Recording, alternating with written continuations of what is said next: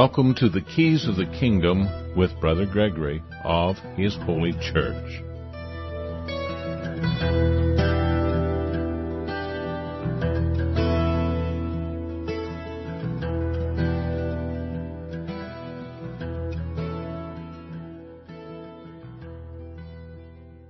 Well, welcome to Keys of the Kingdom. I'm Brother Gregory, and again, we're going to be talking about the Kingdom of God and uh, we're in Micah. We're looking at Micah, and we're in chapter four of Micah.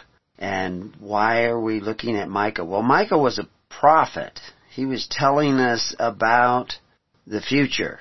And lots of people want to know about the future. They want to know what's coming next. They want to get an edge. So they read about prophecies and and all those things that we see in the Bible. They love the book of Revelation. What does the book of Revelations mean? And what does that have to do? Well, actually, Micah tells you more about what to look forward to than Revelation because it sets the scene. But most of the people who read Micah don't get it.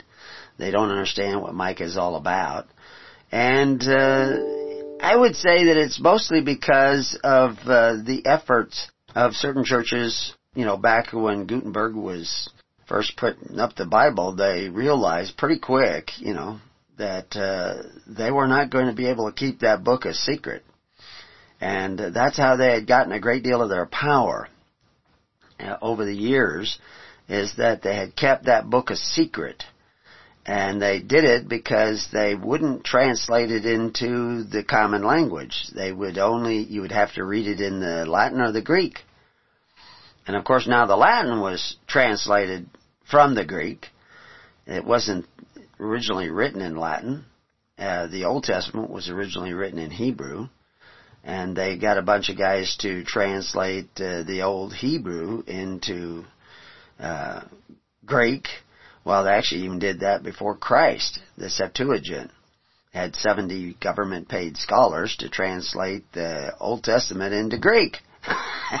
so you ended up with a Septuagint. And uh, even though we see very clearly that uh, Christ seemed to be, or at least the apostles writing down what Christ said, it seems that they were quoting the Septuagint, so it was commonly used. But really, what reveals the truth about the future, about the past, about the present, is the Holy Spirit. It's the light of the Holy Spirit and how that works.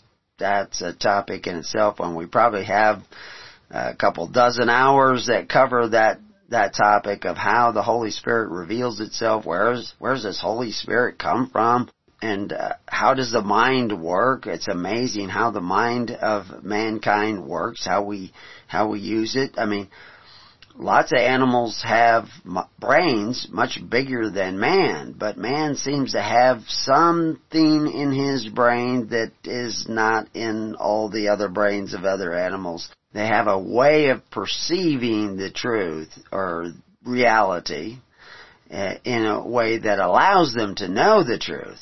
But uh, they don't seem to be using that part of their brain very much lately.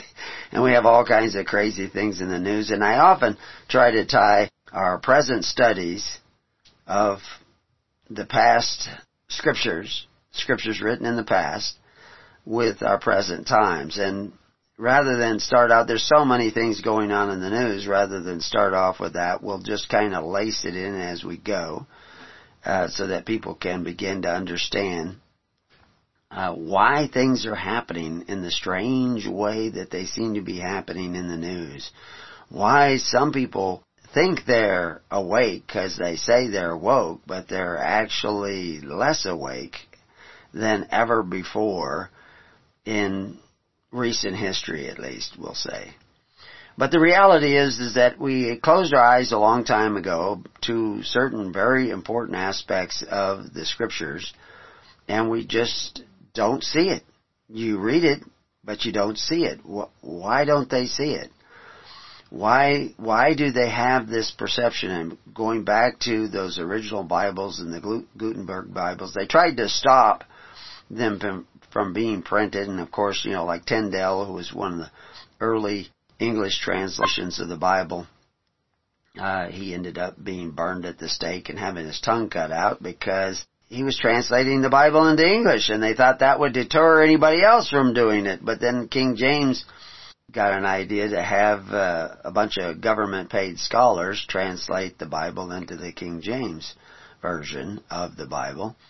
And they said, they admitted that this was the best they could do under the circumstances, remembering that the previous king,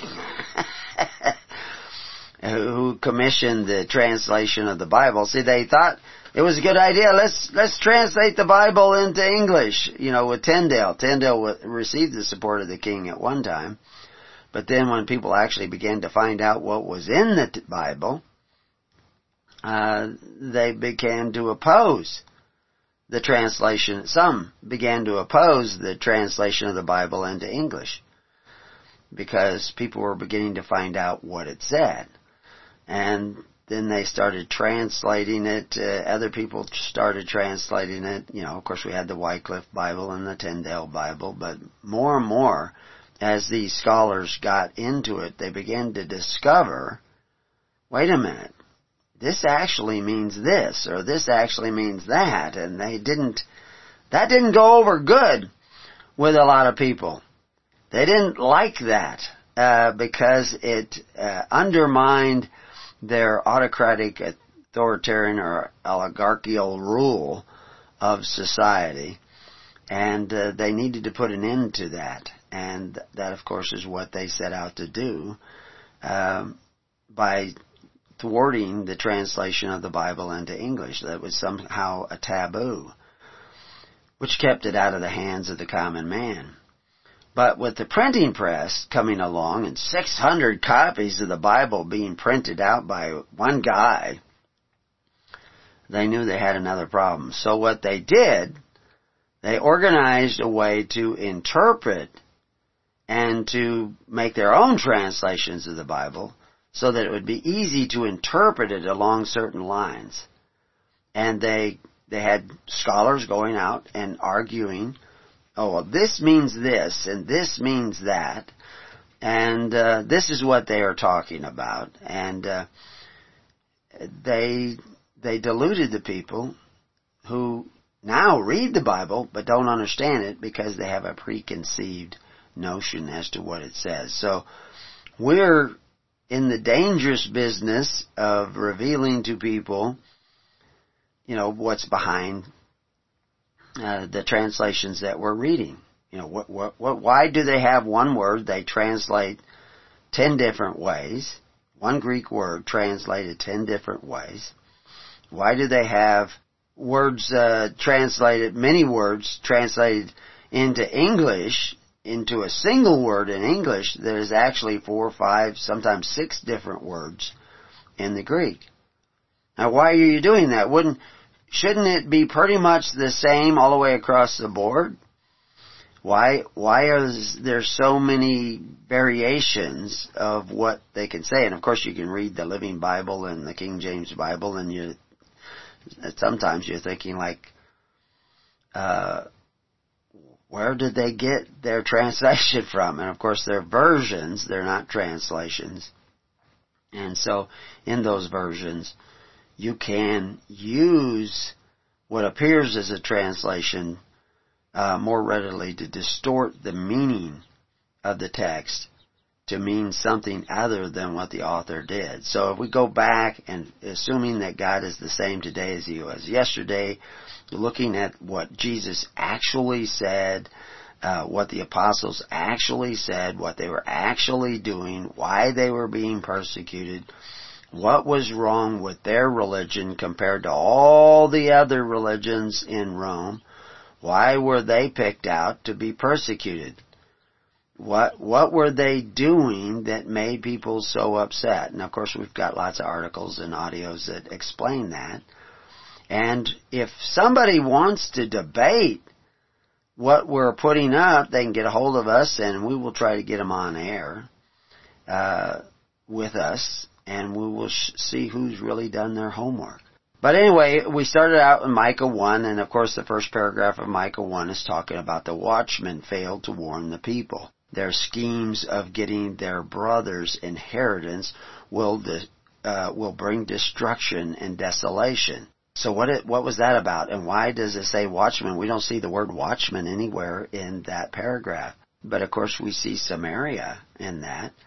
And an interesting thing, now some people will argue, well no, Samaria is a place, it doesn't mean watchman. Well it does mean watchman, it says so in your concordance. Watchman of the mountain. If you look at the rest of the Hebrew text, and some, some commentaries talk about this, as that the Hebrew is talking about Samaria as a who. Not a what or a place or anything else. They're talking about a who.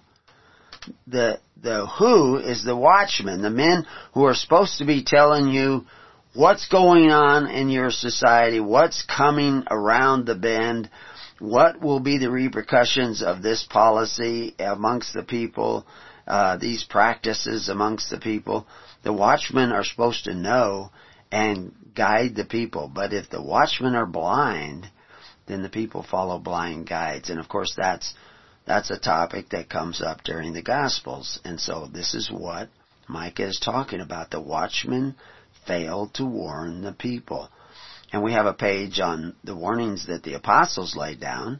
And they laid down quite a few warnings. And I don't hear any of the pastors telling people about the warnings of the apostles. You know, like covetous practice, you will become merchandise. You know, human resources. You'll, you'll belong to somebody else. You'll return to the bondage of Egypt through covetous practices. And it tells us this in the Bible over and over again. And uh, the pastors today don't tell the people that. As a matter of fact, they actually send the people to the government to get benefits. They say, no, salvation is just about what you think. Even though Jesus said, no, it's about what you do. Not just what you say, not just what you say you think, but what you do. Because what you do tells us what you really think. And most people think it's okay to covet their neighbor's goods through the agency of men who exercise authority. Now it's well known throughout history that that is not true. That when the masses develop this appetite for benefits and the habit of receiving them by the way of the rule of force, they destroy their society. They actually degenerate as a people. They become weak as a people. They don't become strong as a people, they become weak. This is the sin of Sodom and Gomorrah. That in a time of affluence, they did not strengthen the poor, they actually made the poor weaker. And of course, we've got lots of shows showing that that's what FDR was doing. That's what LBJ was doing. You know, it is always interesting that people pointed out that whenever you have these assassins, they always give them all three names, you know, John Wilkes Booth, and you always see three names. Well, evidently, all the ones who commit the transgression of Jacob, they seem to give us all three initials, FDR, LBJ, etc. But anyway, in paragraph 2 of Micah, we see the people will suffer with no hope and be overrun because they believe a lie. And what is that lie? The lie is that it's okay to covet your neighbor's goods through the exercising authority of the governments you create for yourselves. You know, the Saul. Saul was a good guy. But they gave him too much power, and the power corrupted him. And he forced a sacrifice of the people, and Samuel came in and said, Because you forced the sacrifice of the people, you've done this foolish thing, and your kingdom will not stand. Samuel knew it.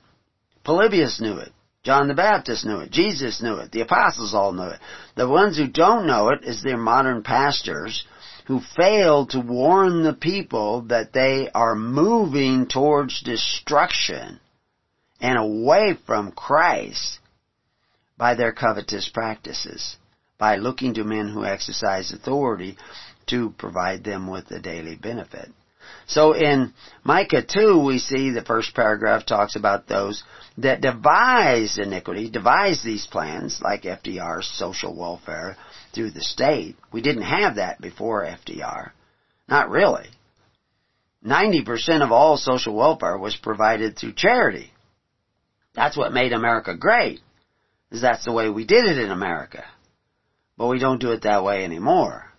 And America's not great anymore. And like Alexis Tocqueville said, that uh, because you know that America would only be great as long as it was good, and it's certainly not good to covet your neighbor's goods through men who exercise authority one over the other. And it's not good, obviously, for the same reasons Polybius said it wasn't good more than 2,000 years ago, but it's, it's forbidden by Jesus Christ in His instruction to His ministers, to His disciples.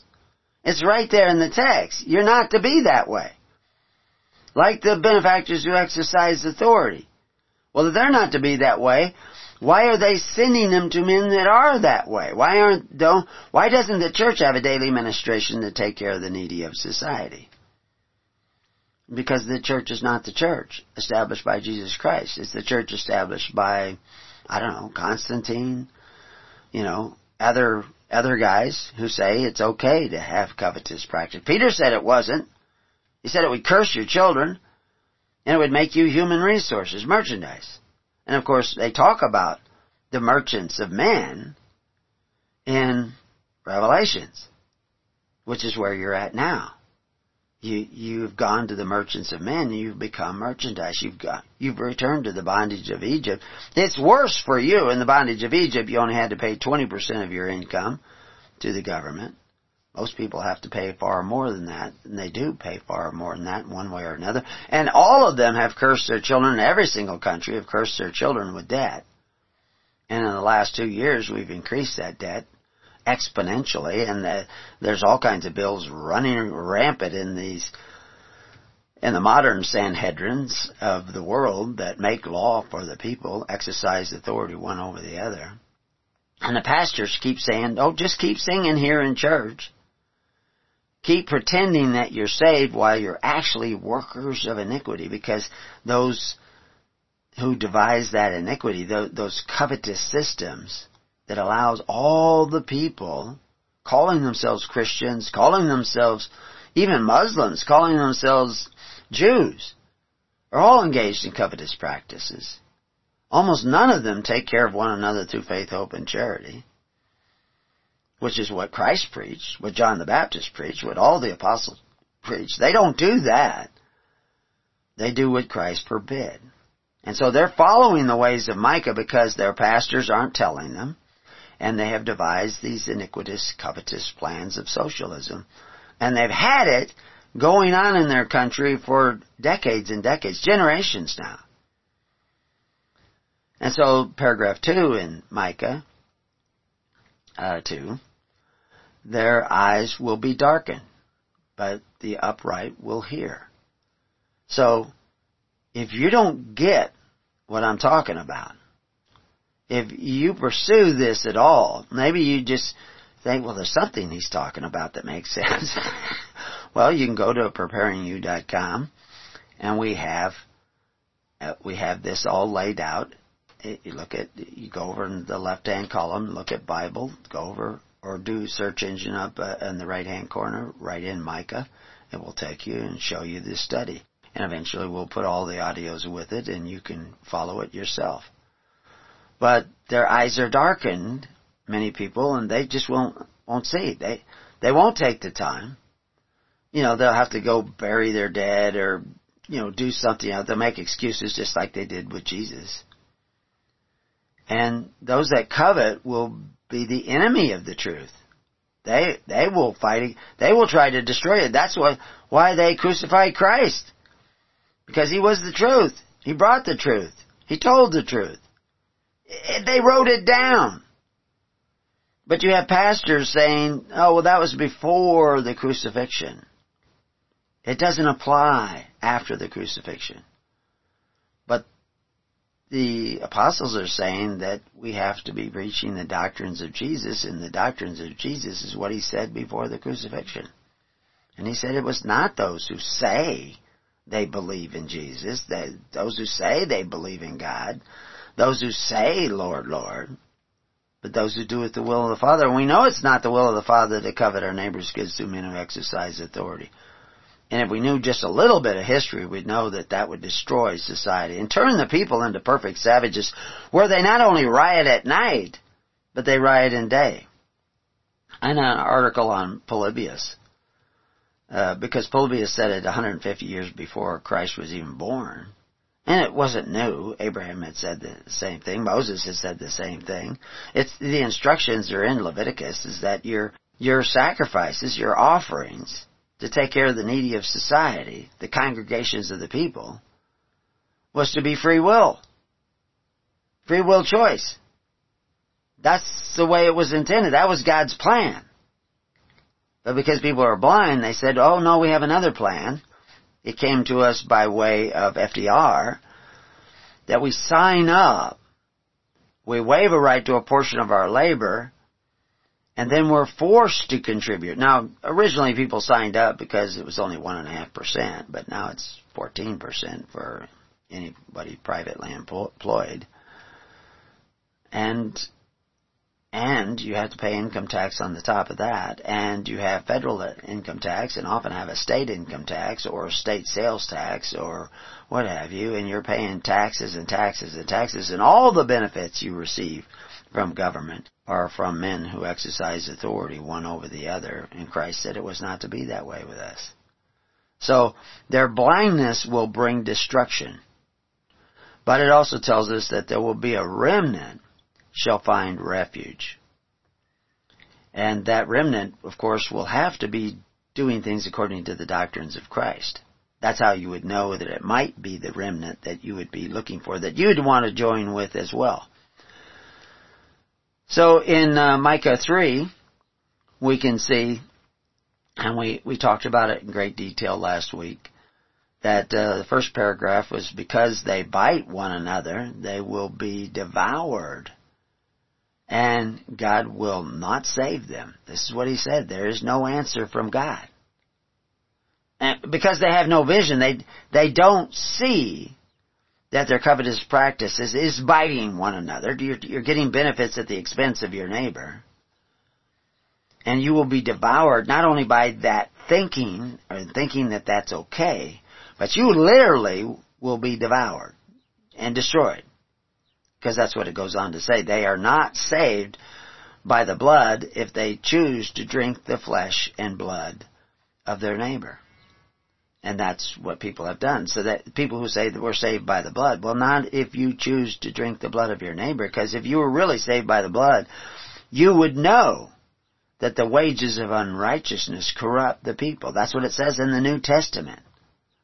And that to covet your neighbor's goods through men who exercise authority is iniquitous. So, that brings us to chapter 4, which we're going to get into right after the break. So stay tuned the keys to the kingdom.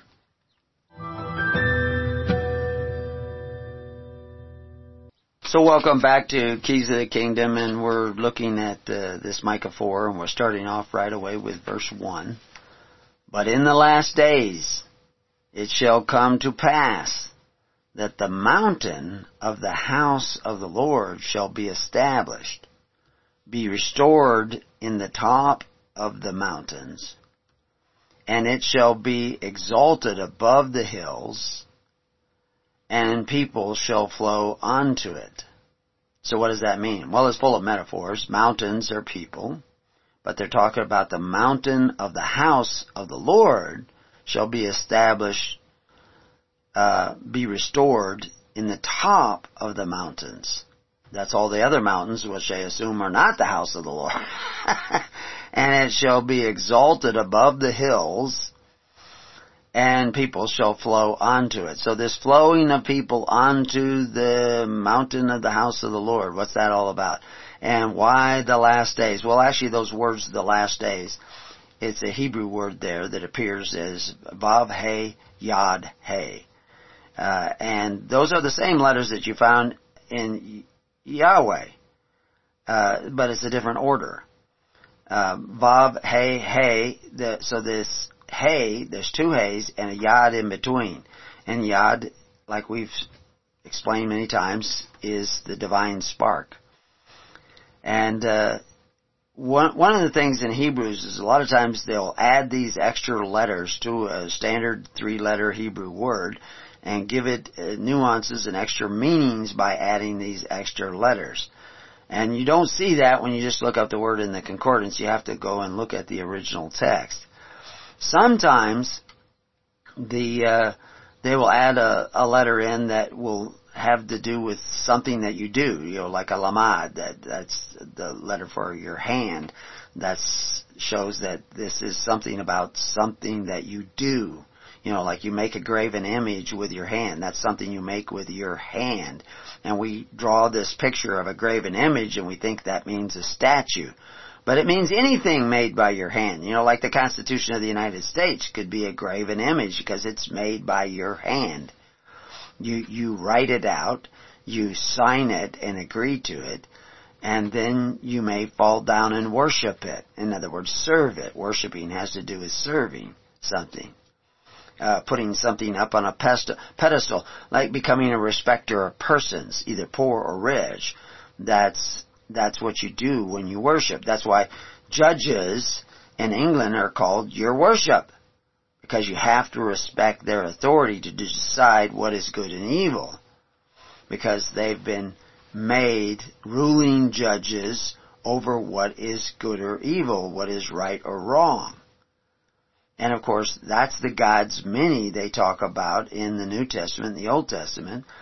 They even translate the word into judges. Because you are supposed to be judged. This is why Jesus says, ye also, is it not written that ye also are gods? You are judges. That's what he's saying, because that's what the word God means, ruling judge. Well, each of us have a right to make choices and decisions in our own life, and we will suffer the consequences of those decisions. So hopefully, we lean upon the Holy Spirit in the making of those decisions. But if we just want to decide for ourselves and not listen to the Holy Spirit of God and just, you know, eat of the tree of the knowledge of good and evil and decide for ourselves, then we may make some bad choices because we don't see everything. So anyway, rolling back to this, this word where it said that we're supposed to believe means the last days, uh, it actually simply means, and it shall come to pass. Doesn't necessarily mean the last days. Uh, the word we see, Elef Chet Resh, means after, but contains additional letters in it, other than just the word that would normally mean after, which is the Elef Chet Resh. It also contains another Yod which is that divine spark, and it also contains the letter Tav, which is representative of faith. So when the divine spark, when we listen to the divine spark, that Holy Spirit in our hearts and minds, and we have faith in what we hear, because you have to act upon what you hear, because that's what faith is, it's probity, it forces us to act. Then after that time, where we put our faith into action, then it shall come to pass that the mountain of the house of the Lord shall be established and be restored to the tops of the mountains, and it shall be exalted above the hills. But if we do not live by faith, you know, faith, hope, and charity, faith in Christ means that we're going to live by hope and charity. We're not going to live by force and fear and fealty, which is what FDR requires, what LBJ requires. I mean, LBJ targeted the black community with his war on poverty because he knew he would secure their loyalty and vote so that they would vote Democrat. That was his plan. That was his idea. Now, the consequences of that is the breakdown of the black community because it brought about the breakdown of the family. This is what Karl Marx wanted uh, Karl Marx, you know, sold his soul to the devil, so to speak. I mean, literally, I mean, that's actually the way he thought of it. And of course, the devil wants to break down the family because that's how you divide a society is you break down the family. You also divide a society by breaking down uh, the union of the family, the congregations of families. And of course, Israel was congregations of families. When they talk about serving the tabernacle of the congregation in the Old Testament, they're talking about the tents of the congregations, the homes of the congregations. The Levites were to serve them. How did they serve them? They took care of the needy of society by redistributing the sacrifices of the people amongst the people according to a need when the need was true and it in a way that it would strengthen the poor. If you if you just throw money out the window towards the poor and they just can grab it up, that will not strengthen them. That will actually weaken them. So God devised this plan through Moses, which allowed the people to own their own labor, own their own property. There, there, there was no compelled taxes other than a half dime once a year, just kind of your ante up, and it could be paid by anybody who wanted to keep you in the congregation of the people. And the Levites served those people, and they served those people when, with the resources given to them freely by the people. In Leviticus 19:18, it says that those offerings had to be based on free will. Because it doesn't mention the word charity anywhere in the New Testament, uh, in the Old Testament. In the Old Testament, you do not see the word anything in the Hebrew translated charity. But of course they had charity in those days.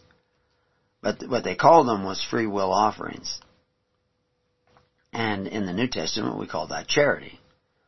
And, and Jesus often calls it love in the text, but it's the same word that when Paul uses it, they translate it charity, when Jesus uses it, they translate it love. That's just kind of an interesting quirk. If Jesus used that word, they would translate it love. But if Paul used it, they translate it charity. So, yeah, charity is what funds uh, the daily ministration of the church. And free will offerings is what funded the daily ministration of the Levites serving the tents of the congregation. And there had to be free will offerings. They could not be forced offerings. The first time you see a forced offering, again, is under Saul, where he forced a sacrifice. To provide what was necessary, he, he wasn't, you know, uh, corrupted in the sense that he took the money and misused it. The money was, and whatever it was, money or you know, supplies or whatever to fund his army. It was evidently necessary. That wasn't the problem. It was that it was forced, it was compelled. It didn't depend upon the free will offerings of the people. And Samuel came in and said, because you've done this foolish thing, your kingdom will not stand. That's how come Saul lost his kingdom. It got worse and worse for Saul, and it got worse and worse for the people. It altered the people, it altered Saul. And it brought in corruption. and it did the same in America and all over the world today because we all force the offerings of the people to take care of the needy of society and feel perfectly justified in it and partly because the pastors are brutish pastors who think that it's okay to force your neighbor to contribute to your welfare. And clearly it was not to be that way with us according out of the mouth of Jesus out of his doctrines. But they don't see that so anyway, we, we know this mountain will be established when the people start to live by faith again. And start to listen. When they live by faith, there's, there's a number of things that take place. You know, they're not just saying, you know, like I, I prayed and, and God cured me. In reality, God, your body cured you because of the fact that your, God made your body. He designed it to cure yourself. That you have an immune system, that it was built in. Well, there's a spiritual system that's built in too. If you will not fear the Lord, if you will choose to remain blind to the fact that covetous practices destroy society and, and curses your children, then you will remain blind and not see what is necessary to see to begin that flow of the people onto the mountain of God. You, you will not see it. You will not be a part of it. And you will actually fall under the heading of workers of iniquity. You may be really nice people, but you will be workers of iniquity because you remain blind guides and did not begin to tell the truth that Christ told, got him crucified, got him really unpopular with a lot of people, became popular with a lot of other people who became the true faithful of early Christendom. He took care of all their social welfare needs through charity. And of course that's why they were persecuted. That's why Christians were persecuted. There was guaranteed freedom of religion in Rome. You could belong to any religion, and religion was what you do to take care of the needy of society. That's the way it was defined even 200 years ago in America.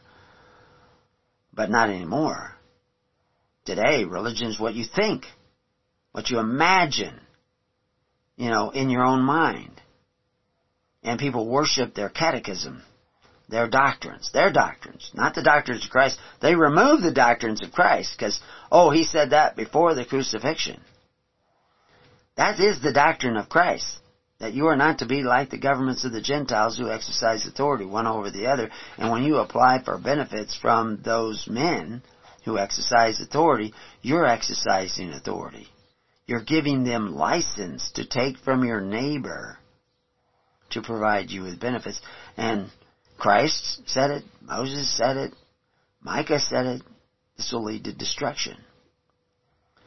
So we also see this word last, which is in the Hebrew appears as Elif, Chet, Resh, Yad, Tav, Beet. Okay. Elif, Chet, Resh, Yad, and a Tav, Beet. Well, the Tav again is faith, and Beet is the house, the house of faith. Do you, when you go to what you call the church, is that a house of faith?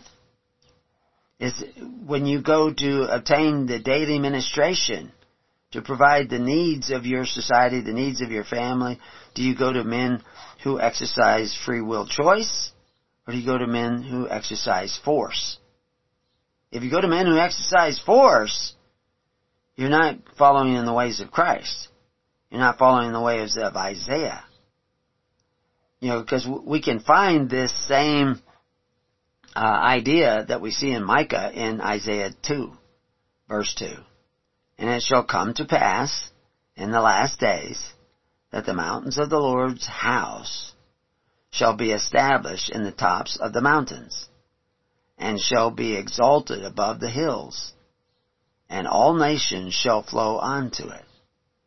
Now, that's going to be an interesting picture when we take a look at that picture.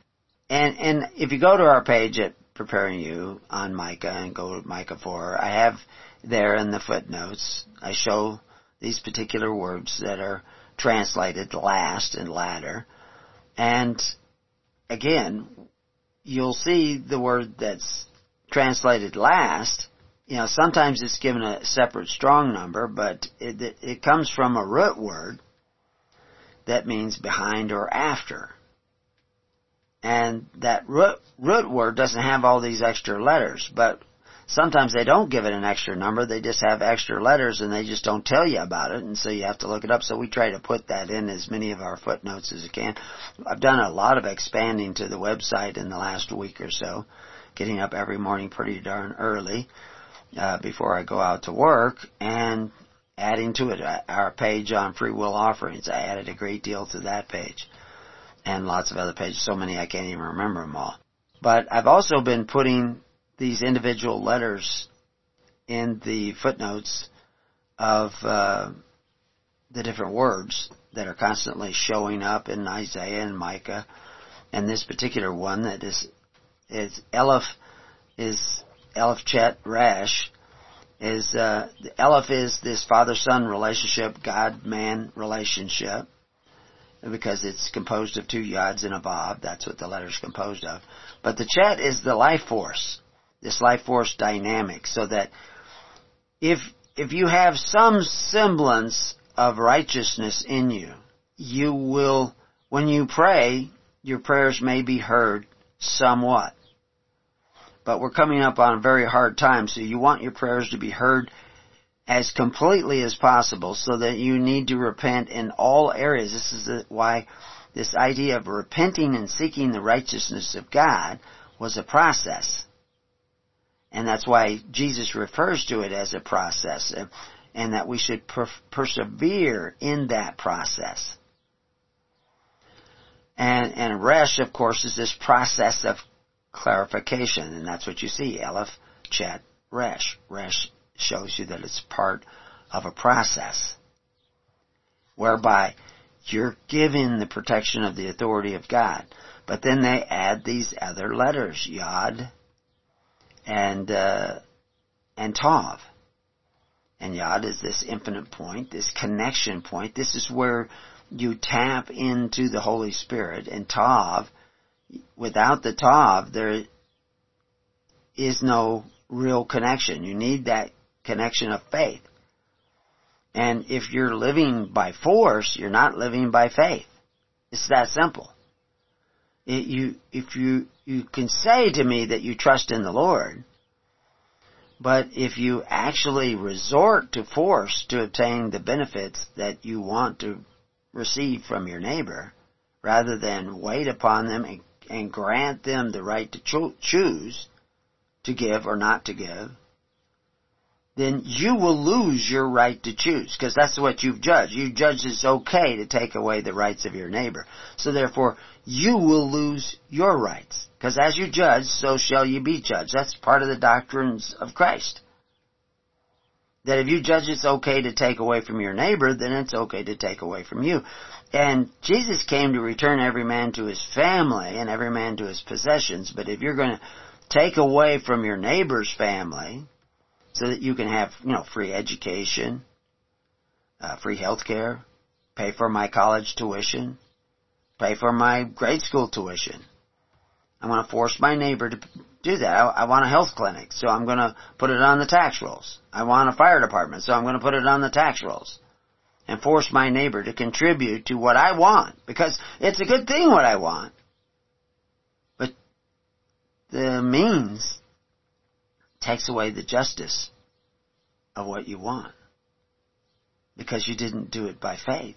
You didn't do it by hope. You didn't do it by charity. You didn't do it by free will offerings. You would not extend the opportunity of your neighbor to contribute to your health care center.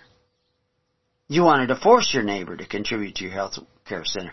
And you think you're following the ways of Christ? no, that's not the ways of Christ. It's not the ways of Moses. It's not the ways of Abraham. It's the ways of Sodom. It's the ways of Cain. It's the ways of Nimrod. It's the ways of Babylon. You know, mystery of Babylon is only a mystery because so many people are blind to the truth. And they don't want to see it. They will not open their eyes because they don't want to admit they've been wrong all this time. For generations now, we've been going down the wrong way. So verse 2 goes on to say, And many nations shall come and say, Come, let us go up to the mountain of the Lord and to the house of God of Jacob, and he will teach us of his ways, and we will walk in his paths.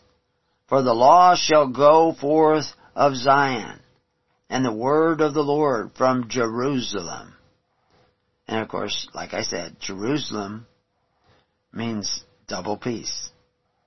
Where you're not just saying Lord, Lord, but you're also doing the will of the Father. You're, it's a word and deed. You see, that's why James can write that if works, you know, faith without works is dead. Because it's not Jerusalem. It's not a word and deed. It's just words.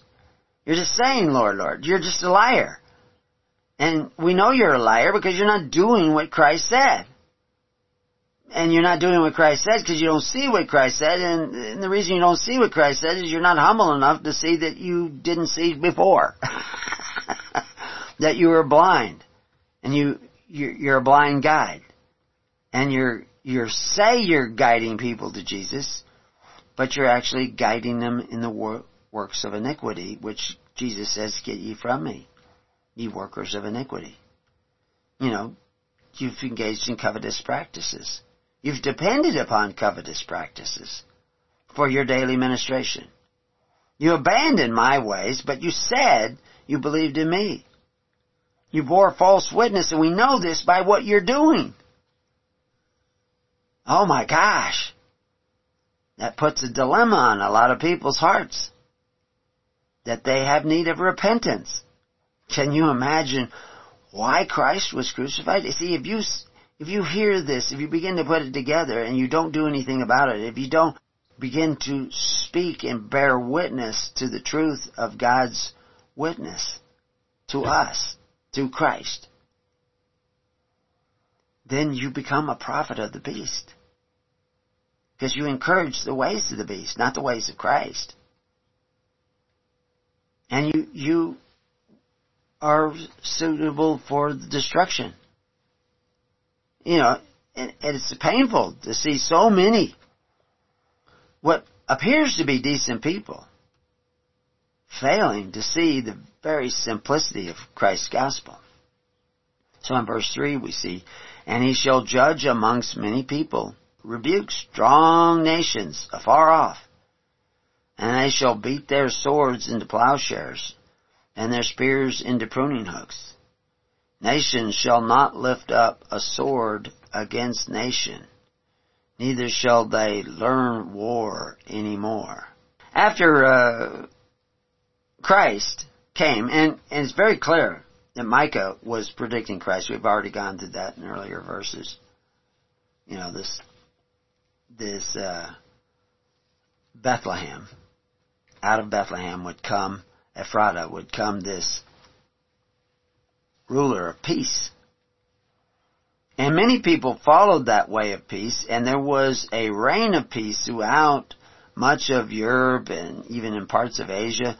But there were always those who wanted to make war. You know, the, the Charlemagnes who were going out every summer and trying to conquer more and more areas to set up a king over other people. He always failed. He always was pushed back eventually. And uh, because this idea of a free society, where you're taking care of one another through intimate relationships in local communities and congregations of families. Because that's what the early church was, congregations of families. They were taking care of one another through charity. This does not foster war. This does not foster rioting in the daytime, which is where we've gone, and that's because we got away from what the church was doing just a hundred years ago. 120 years ago, the church was providing most of the welfare, almost all of the welfare for the people. There was some that was by other charitable uh, groups, but that's the way it was. But we've gone away from that. And that's why we are where we are today. We'll be right back.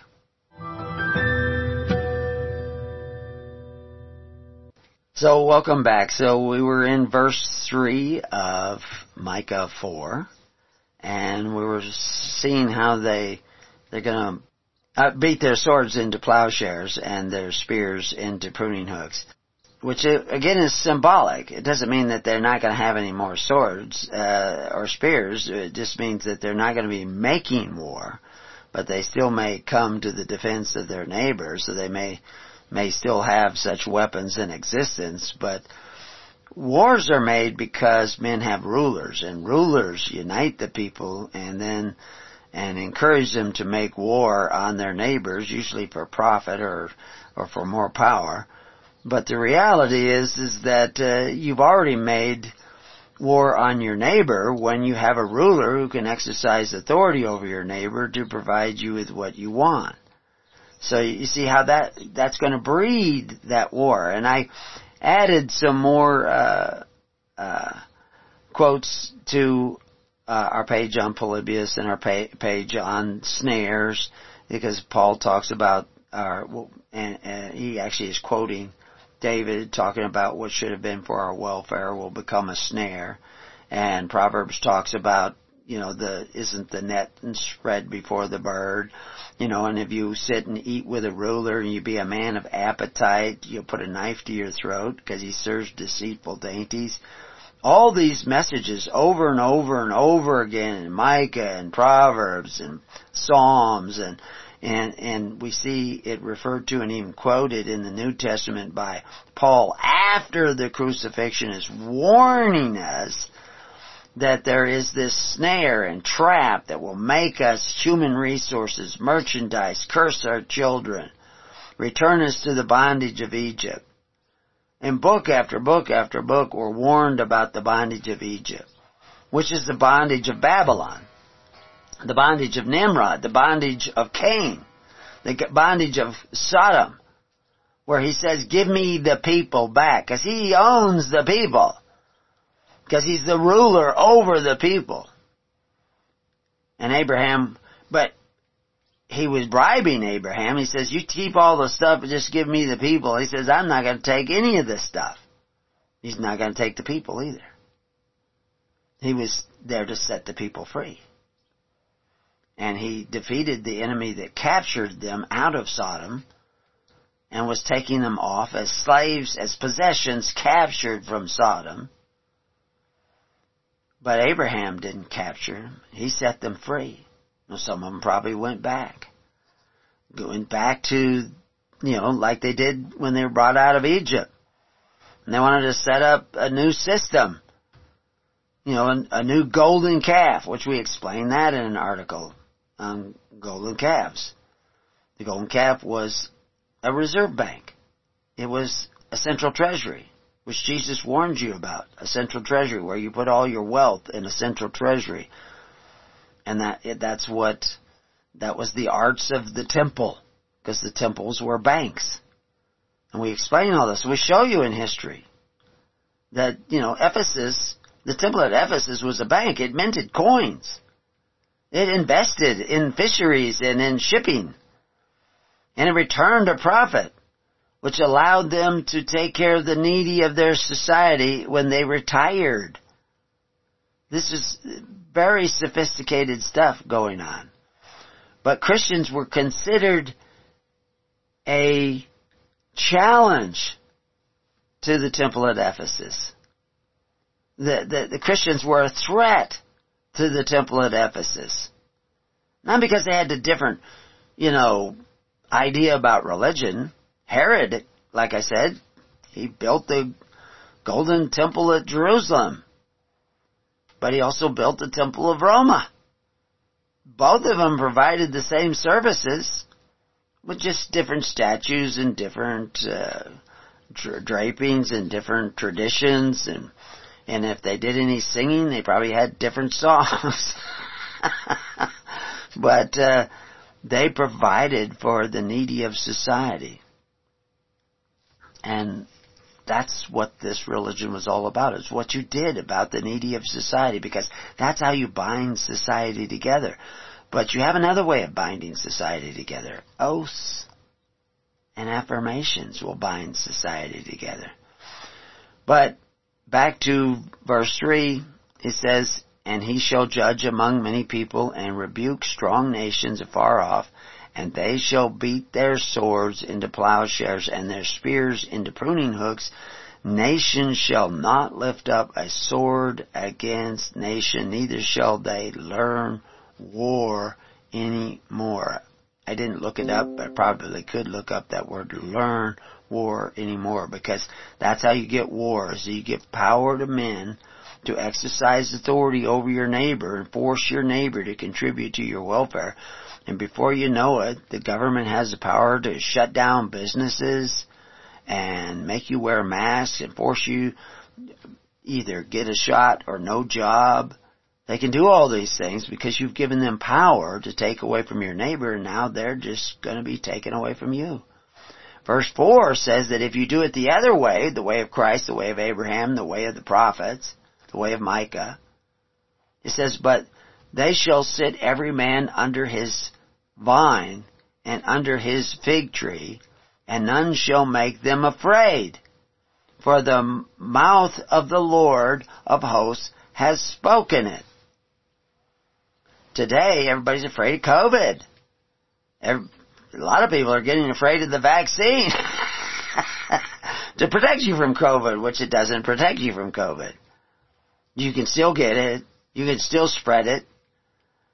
So what does it do? Why why does everybody have to get this shot for for a disease that 99% of the people, more than 99% of the people will survive without a shot? So we're going to vaccinate 7 billion people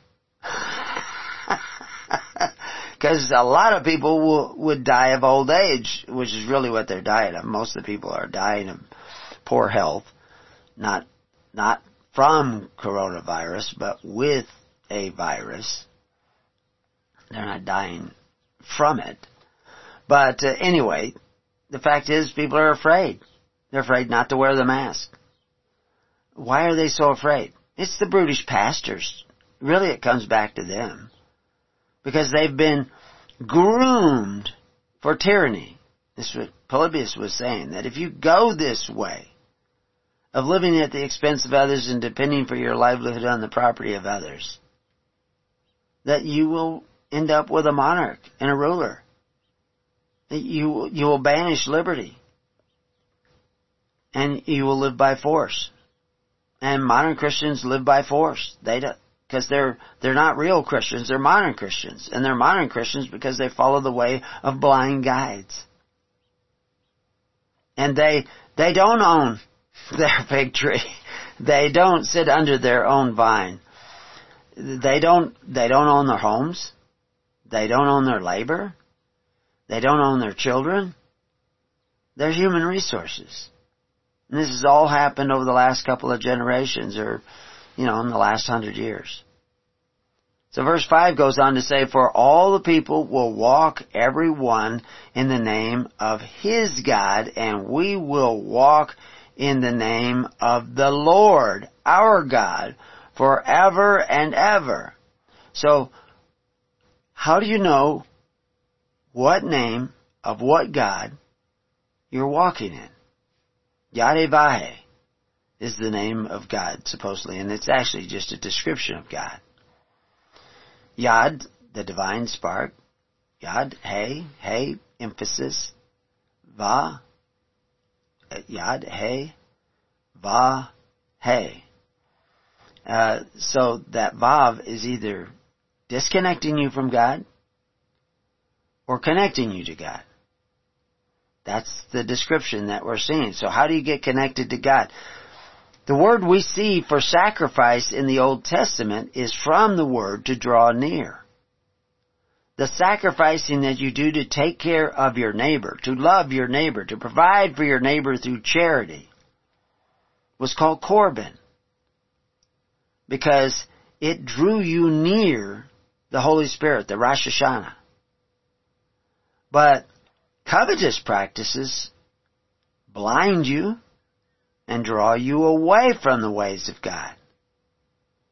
Desiring benefits through men who exercise authority will draw you away from the Holy Spirit and the Holy Spirit will be blocked by your blindness, by your covetous practices. So that you won't even know that you're being made a human resource, a literally merchandise as it's translated in the Bible. For all the people will walk, every one, in the name of his God, and we will walk in the name of the Lord our God forever and ever. How do you know if you're walking in the name of the Lord? You're living by faith, hope, and charity. You're not living by force, fear, and fealty. You're not coveting your neighbor's goods through men who exercise authority, making them more powerful and your neighbor weaker, and yourself weaker. This is just simple. It is simple common sense. Verse 6 in that day, saith the Lord, will I assemble her that halteth, and I will gather her that is driven out, and her that I have afflicted. Now he, he said that because they go this wrong way, that they would be afflicted. It's built into the system. It's not like God decides, I'm just fed up with these guys and he just loses his patience and he decides I'm gonna, I'm gonna curse them. It's built in. This is why you're given the Ten Commandments to not covet your neighbor's goods, anything that is your neighbor's, your neighbor's wife or anything. You, you don't want to tax your neighbor's wife for her labor. There's actually been a movement recently to, uh, that housewives should be, have to pay a tax on their labor. They labor for the family. when you went out in the workplace, your labor no longer belonged to you. When you went out there and got employed by employers, you went out and they, they own your labor and they can take 10, 20, 30% of your labor away from you and you're working for free. Cause you're in bondage. You're in the bondage of Egypt. That's, that's what that's all about. Now I'm not saying don't pay the tax. I'm saying you owe the tax, pay the tax but I'm explaining to you why you owe the tax is because you followed the iniquities, the transgression of Jacob presented to you in this system but created by FDR. It's actually created by a guy named White. And uh, we quote from his book. He wrote the system. He invented the system. And uh, he, he wrote a book about it and he explained the system, and we quote from that in the book Covenants of the Gods, and it's all on the website for free. So you can go and read that and find out what FDR was really up to. what is the result of the iniquitous system? But Micah knew before they even created it, and this is what he was explaining. In verse 6, In that day saith the Lord, will I assemble her that halteth What's that word halteth? Who, who's heard that halteth? The word halteth there is actually basically three letters, which is Tzedek Lamad Ayan, and uh, it means to limp, to be lame. So how how does that work? That you limp and be lame? Uh, you'll find similar three letters. In other words, uh, tsela is one way to pronounce it, uh, means adversity or stumbling. And uh, they give them different Strong's numbers, six, six seven six one and six seven six three. Uh, a rib, a beam, even a chamber, a board, a corner, beam, a plank. All these are are uh, from the same basic three letters, although uh, 6763 has a hey on the end because it's emphasized. So, but it can be translated, like I said, side, rib, beam, even chamber.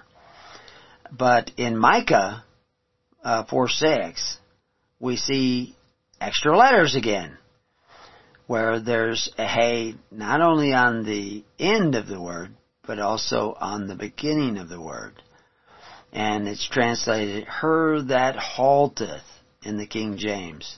And you find similarly in uh, uh, Zephaniah uh, 3:19. Uh, and the, these are the only really two places that you'll find that word. But the hey, like I say, is an expression of thought and speech and actions. So the fact that it's on the front of the word and on the back of the word, it's talking about that it's both in speech, speech and thought and in actions that's actually manifested. Tzedek is a word that also has to do with faith and, and the righteous one, but it really has to do uh, with that faith in action.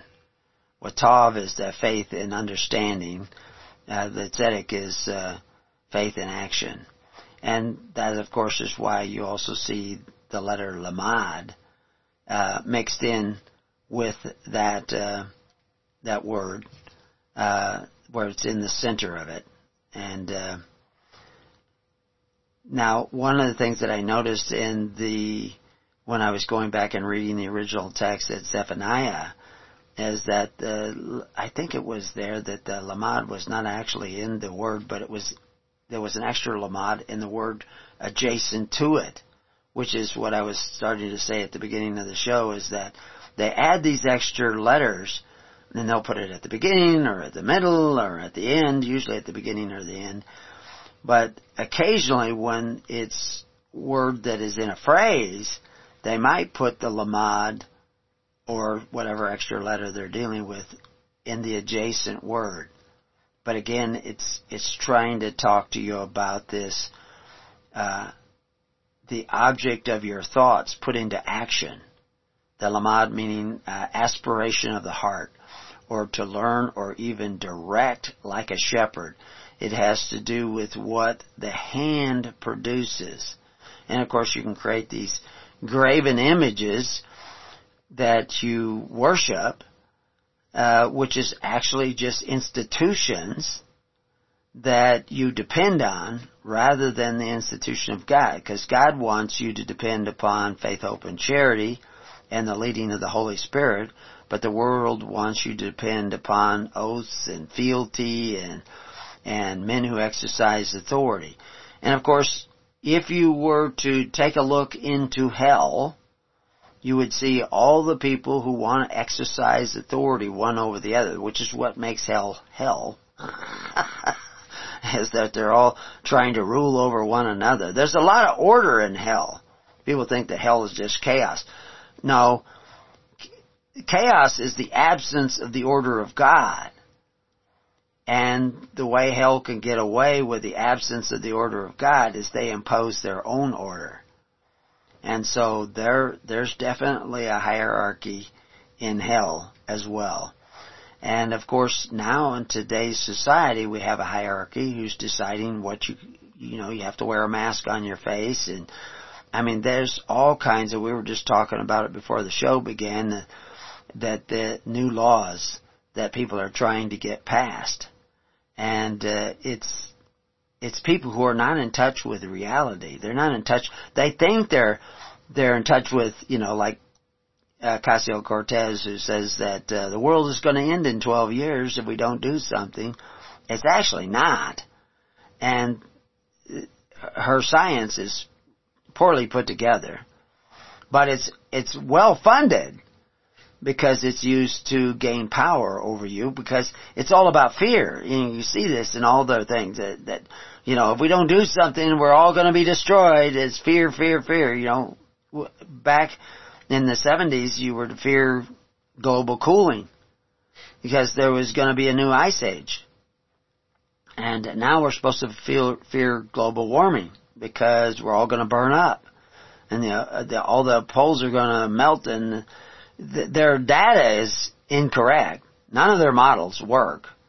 Uh, we were all supposed to be underwater already, according to the original predictions, but they just don't, they don't bring that up. They just keep on going. But it's all about fear.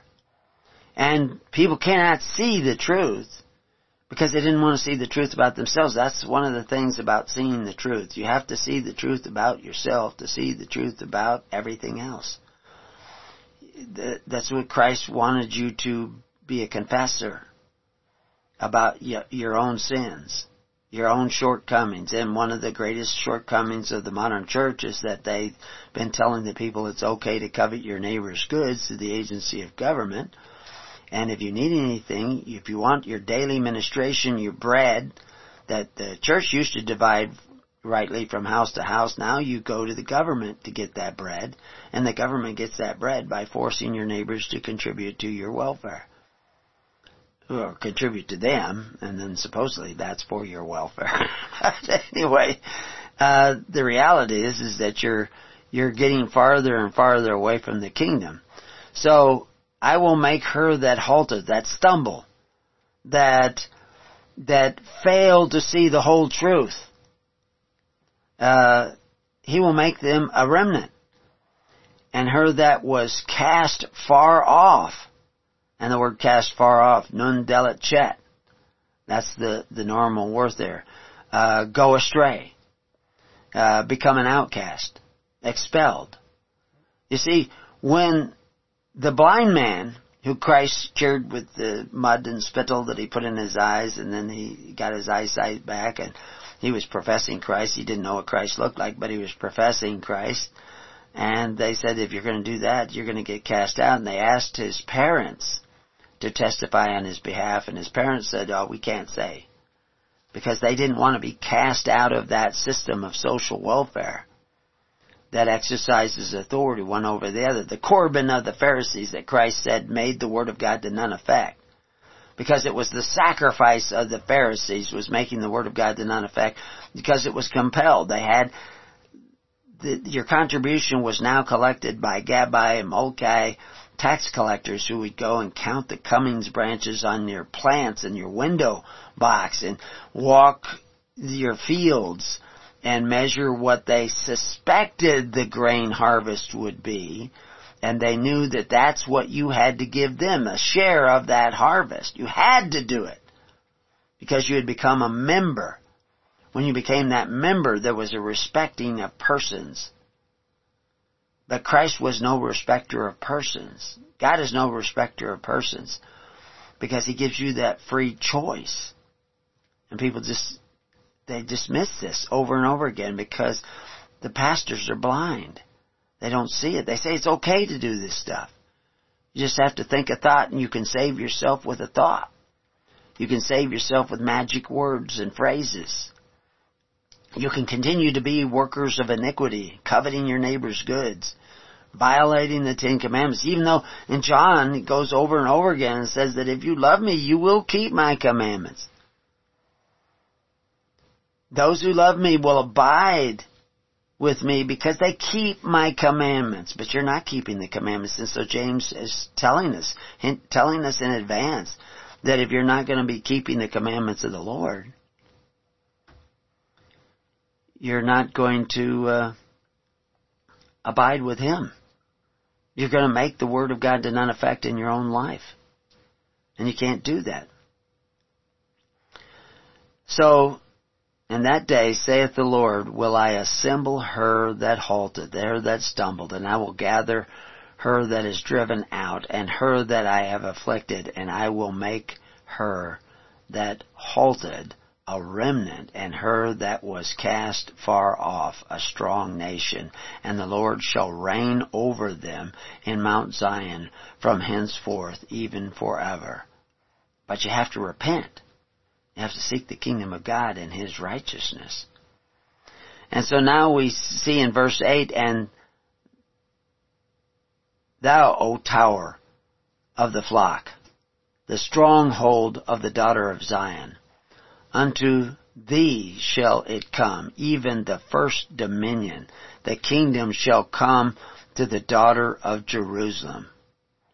So if you want to see that happen, you have to have faith in spirit and in truth, in word and deed. You can't just say, Lord, Lord. You actually have to start seeking to that daily ministration that operates by faith, hope, and charity. You have to be working in that direction because that's the process. That's part of repentance. If you, if you still want to think like Babylon, like Saul, like Cain, like Nimrod, you still want to think that's okay, you haven't repented. In verse 9 it says, Now, why dost thou cry out aloud? Is there no king in thee? Is thy counselor perished? For pangs have taken thee as a woman in travail. Don't be afraid to seek the kingdom of God and His righteousness. If you want your prayers really heard, you have to repent. And then, after repenting, thinking differently, thinking that I should be living by faith, hope, and charity, then you have to start putting that into action. And that's that process word shows up. Seek the kingdom of God and His righteousness.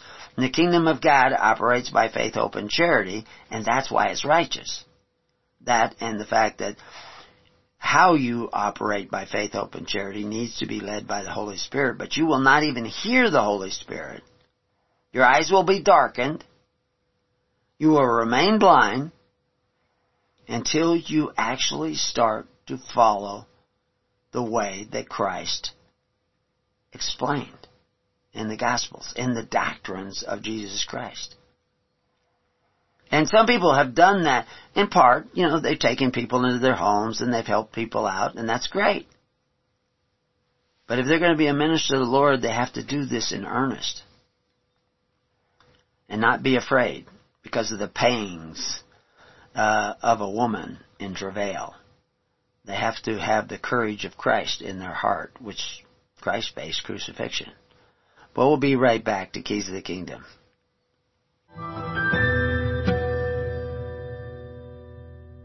So welcome back. So we just went through verse 9 and it says, Now dost thou cry out aloud?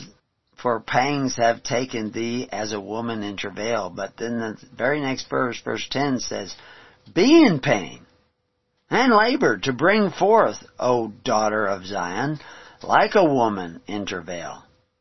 For now shalt thou go forth out of the city, and thou shalt dwell in the field, and thou shalt go even to Babylon. There shalt thou be delivered. There the Lord shall redeem thee from the hand of thine enemies. So Christ went out into the fields he went out onto the water and spoke to the people from a boat. He went out into the field at the time of the uh, loaves and fishes and uh, uh, was out in the countryside. But then he was going to go to Jerusalem, and Peter says, "Don't go to Jerusalem, Lord, because it's dangerous there." I mean, this is why John the Baptist was out in the field, because John the Baptist would be in danger in Jerusalem. So he went out into the field because they don't like you in uh, you bringing in the truth into their city. One of the things that I was astounded at in my early studies was that the word city in the Hebrew is also the word for terror. Something to be afraid of. Because the city was not just, you know, a town with lots, you know, streets and all that stuff. The city was this union, this binding the people together in a civil society. And then the rules of that civil society may include things like income tax and property tax and sales tax. I mean, property tax is used to pay for the schools and pay for the fire department and pay for, you know, the cemetery, uh, public cemeteries and all those benefits that you want. And if you don't pay into them, they will take your house away. That's, that's what goes on in a city. Of course now the whole world is a city because there's almost nobody who's escaped these taxes from men who exercise authority, supposedly to provide benefits to your neighbor. Everybody, it is, it is, they're all accustomed to this, living at the expense of others and depending for their livelihood on the property of others. Then they've accepted it like they can do this and get away with it but they can't get away with it because it's built into the system. And now Micah is talking about us becoming this remnant, this, this other group that is going to worship in spirit and in truth. This is going to be those that, you know, repent and seek the kingdom of God and His righteousness rather than the kingdoms of the world and their unrighteousness and their wages of unrighteousness, which is the benefits that are provided by force, fear, and fealty, which will turn you into perfect savages. Until you not only riot in the nighttime, but you will even riot in the daytime. That was one of the things in the, this other translation of Polybius I was reading just today have added it to footnotes on that particular translator. Uh, and they were pointing out that uh, they they had their riots, you know, that they they flattered the mob and offered them benefits at the expense of supposedly the wealthy. Of course, the real wealthy that they were allied with, they didn't get taxed. It's the wealthy they wanted to get rid of, which is the competition of their buddies. You know, it's like Jeff Bezos he's he's right in the thick of all this uh, socialism and all that stuff because he's supporting the candidate. So they will do all kinds of things that will supposedly tax him, but he will also be protected and he'll run all the other business. I mean, this last, this whole shutdown has killed all of his competition and uh, killed thousands of businesses. You know, like the airline industries are really hit hard. There were a lot of planes out the other day, but it was really hit hard. But there's a lot of supporting industry owned by families in the airline industry. And they all went out of business. And the airlines bought a lot of those businesses up. And now things are opening up again and they own twice as many assets. And they are, now have a monopoly. They own the businesses that provide them with services so they can control the price. And, you know, that's the plan. That the rich get richer. There's this whole shutdown has made more poor people and uh, middle class people poor than anything since before the Great Depression. And it's also made more people rich and richer than ever, more billionaires than ever because of the shutdown. It, it isn't, it isn't about keeping you safe. It's about making money. Follow the money. Christ was crucified because you, you follow the money to know why Christ was crucified. It wasn't just ideology. It was, it was follow the money. It was about power. Money is power. So anyway, this, he says that we, we will have to go into the field, out of the city, out of that, that system devised by the transgressors of Jacob, the FDRs and LBJs. We're not going to get those benefits anymore. And of course, the apostles were called out of such a city. Go forth out. That's a call out. And that's the ecclesia, called out. But then it says, uh, you know, that we dwelt in this field, and thou shalt go even to Babylon. There shalt thou be delivered, there the Lord shall redeem thee from the hand of thine enemy. And not just those that go back there, but those that they go back for. See, this, this is how it works. Everybody's, you know, they want to come out of the system and, and, you know, I, I tell people, Moses did not take people to the edge of the desert and say, you're free, run for it, one at a time.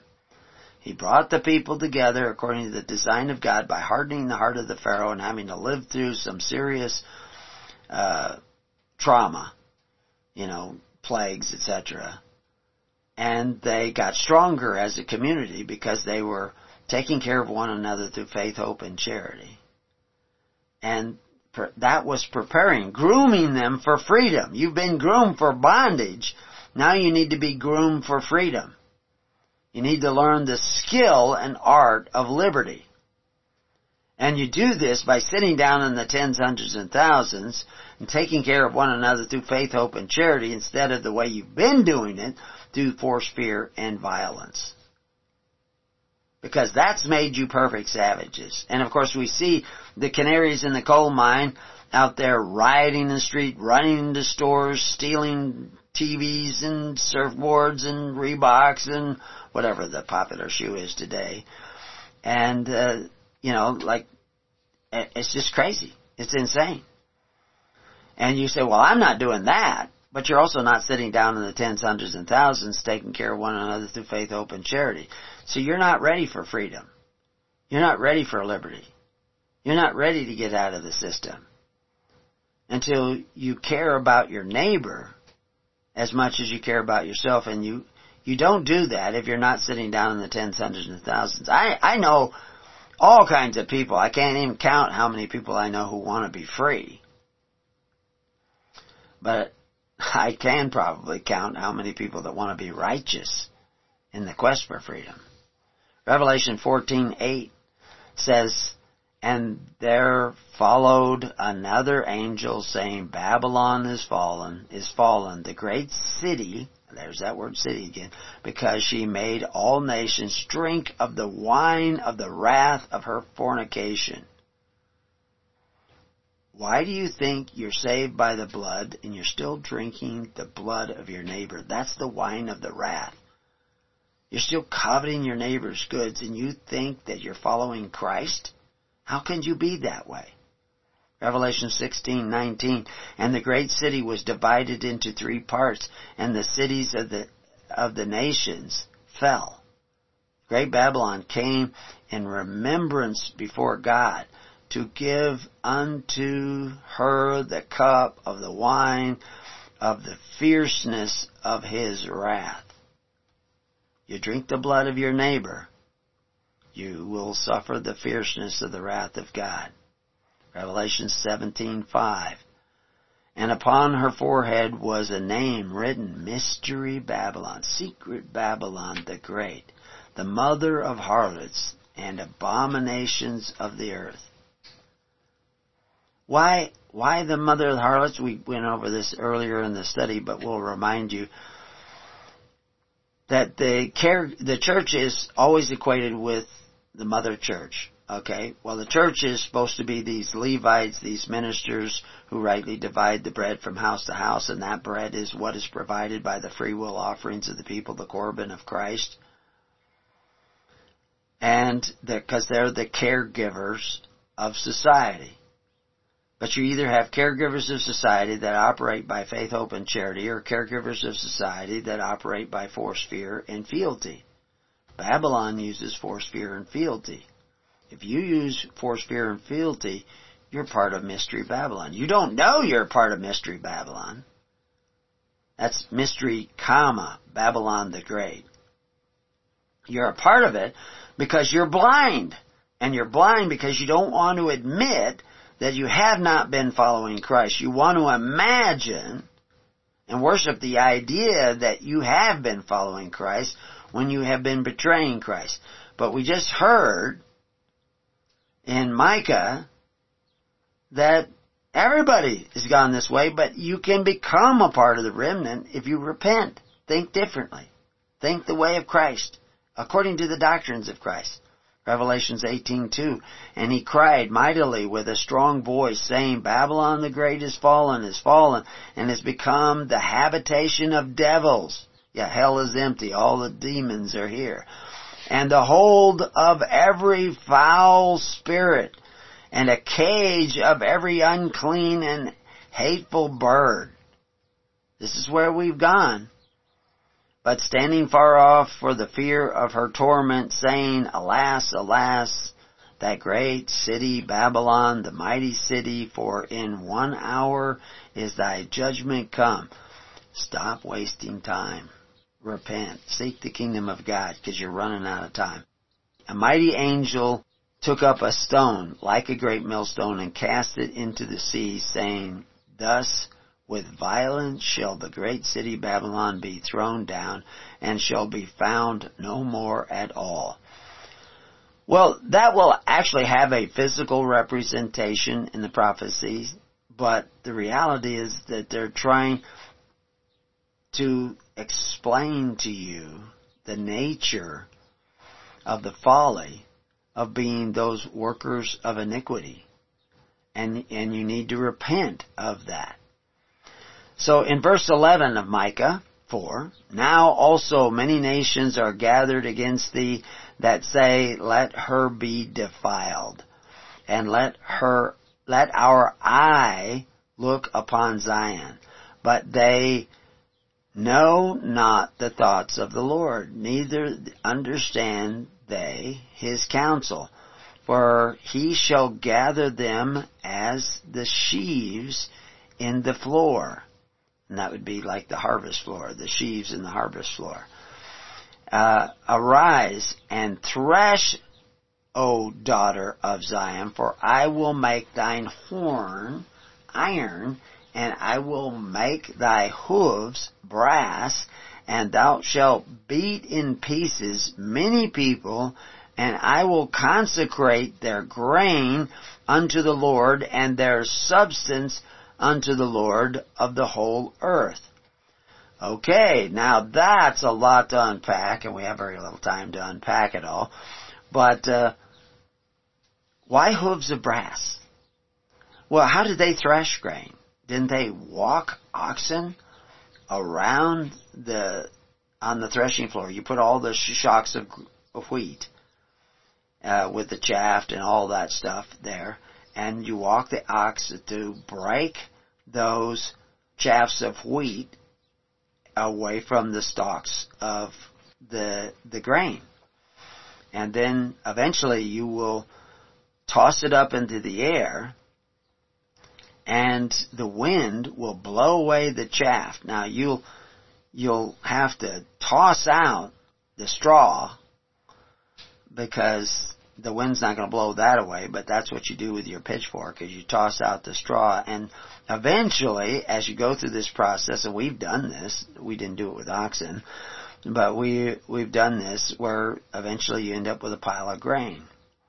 And uh then you just keep winnowing it, tossing it up and blowing away the chaff. Well, if you organize your churches according to the first century church, with your tens, hundreds, and thousands of people that are actually repenting and trying to create a daily ministration that operates by faith, hope, and charity. People that are willing to sacrifice and cast their bread upon the waters in hopes that it may come back to them because there's no entitlement programs in the kingdom of God. There's only hope that others will be there for you you will start to build those relationships in the congregations and between the congregations of the ministers. But the ministers need to allow that winnowing to take place. Where you come into a congregation, the more you bring the Holy Spirit in to the picture, the more your intent becomes pure, you will have a great falling away. People who, who don't want, you know, unless you eat my flesh and drink my blood, which means how, Christ was the head of a church already, an ecclesia, already had the apostles. They were already providing services as John the Baptist had done through faith, hope, and charity. They had just simply gone out and moved the laver to the field, out of Jerusalem. See, Micah is predicting that. Well, the same thing, the same principles will apply today.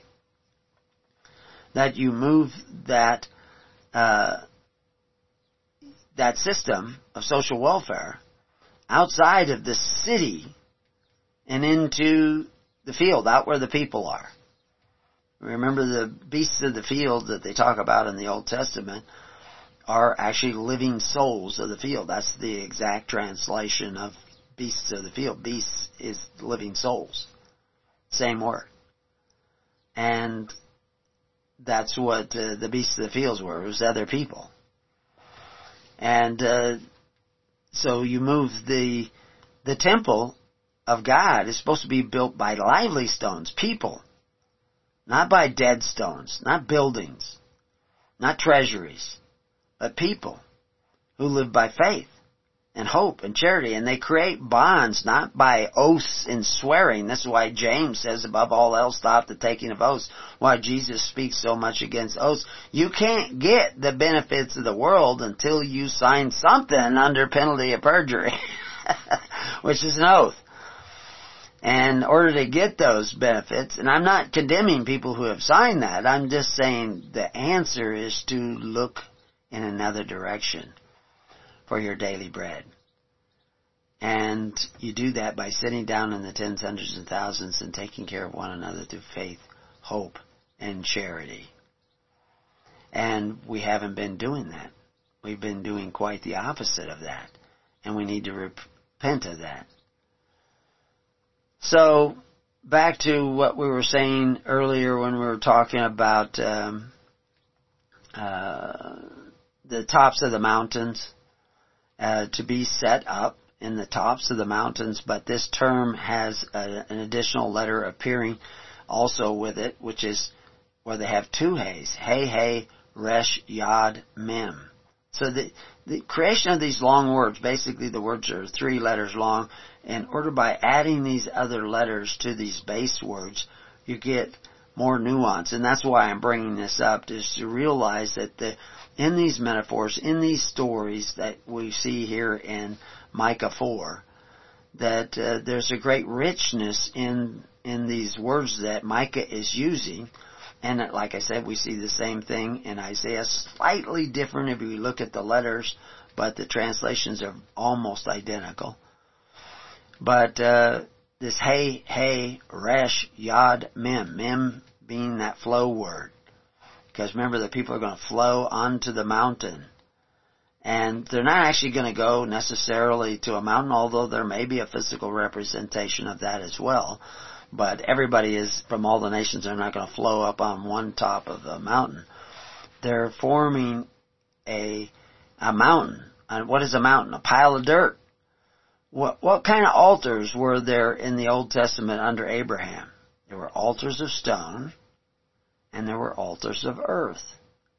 What's an altar of earth? An altar of stone is a pile of stones. An altar of earth is a pile of earth.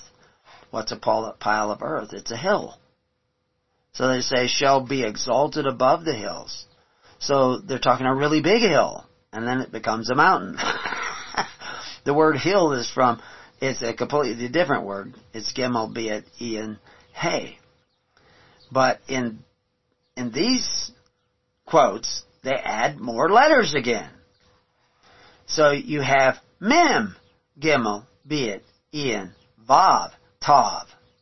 So what's Mem? Flow. Uh, what's Tav? Faith.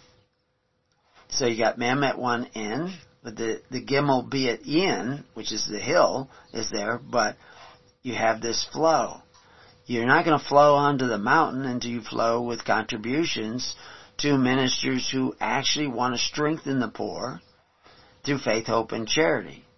And there, Jesus had, we don't have time to go into the parables where he was to come to minister to the children of Israel. Well, the children of Israel are not just a bloodline, but the people who actually follow the Father.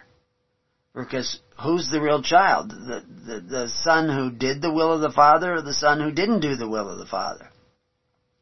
He casts himself out by not doing, I mean, this is the prodigal son. He goes away and he serves other men. But you can come back. You can become that remnant if you will repent and flow onto the hills of God, the hills of Zion, the hills of righteousness, the hills of Christ. If you will lay down your life, you will be able to pick up your life more abundantly in faith. We see this word exalted is uh, from uh, another word, uh, which is nasa, which is nun shin aleph, can mean carry off, and and here we see uh, it with again additional letters, vav nun shin aleph, and a vav can be a connecting word or a separating word, which also appears in the same form in 2 Kings 2017. See, you see these these words with additional letters show up here and there, and it, so you go and read the context of Kings, and we have links, live links to those contexts, so you can see. And shall be carried into Babylon. You've already been carried into Babylon because of your covetous practices. You're now owned you're part of those souls and slaves of men in Babylon who have this full uh, everything. They own the labor, they own the fields, they own the cattle, they own uh, everything.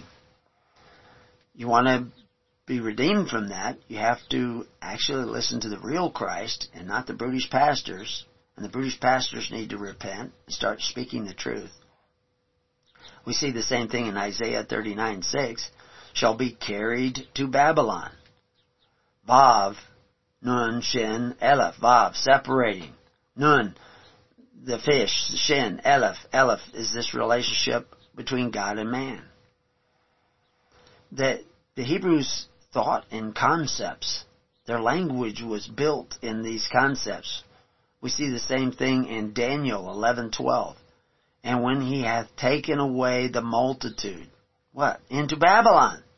That's where you're at now. You're all back in the mystery Babylon, depending upon the rulers of Babylon for your daily ministration.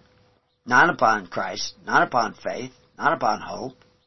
We even see it in Amos 4 2. Shall come upon you that he will take you away with hooks. And we could get in, we don't have enough time to get in Ezekiel, but the hooks in the mouth of those that will come forth, the many nations that will come against you, but we'll have to save that for another time. We also see this untranslated Hey Vav Aleph uh, next to uh, in other verses as well. But you just have to go to Preparing You and uh, join the network at preparingyou.com or hisholychurch.org and let's seek the kingdom of God and His righteousness. Until then, peace upon your house and may God be with you.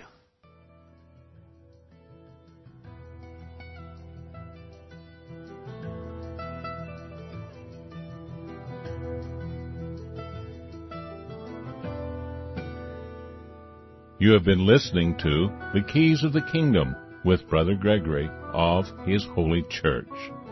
For more information on the educational ministry provided by His Holy Church and Brother Gregory, including services, counseling, lectures, books, and other audio materials, please write to His Church at Summer Lake, Box 10, Summer Lake, Oregon 97640. You can also find us on the web at www.hisholychurch.net.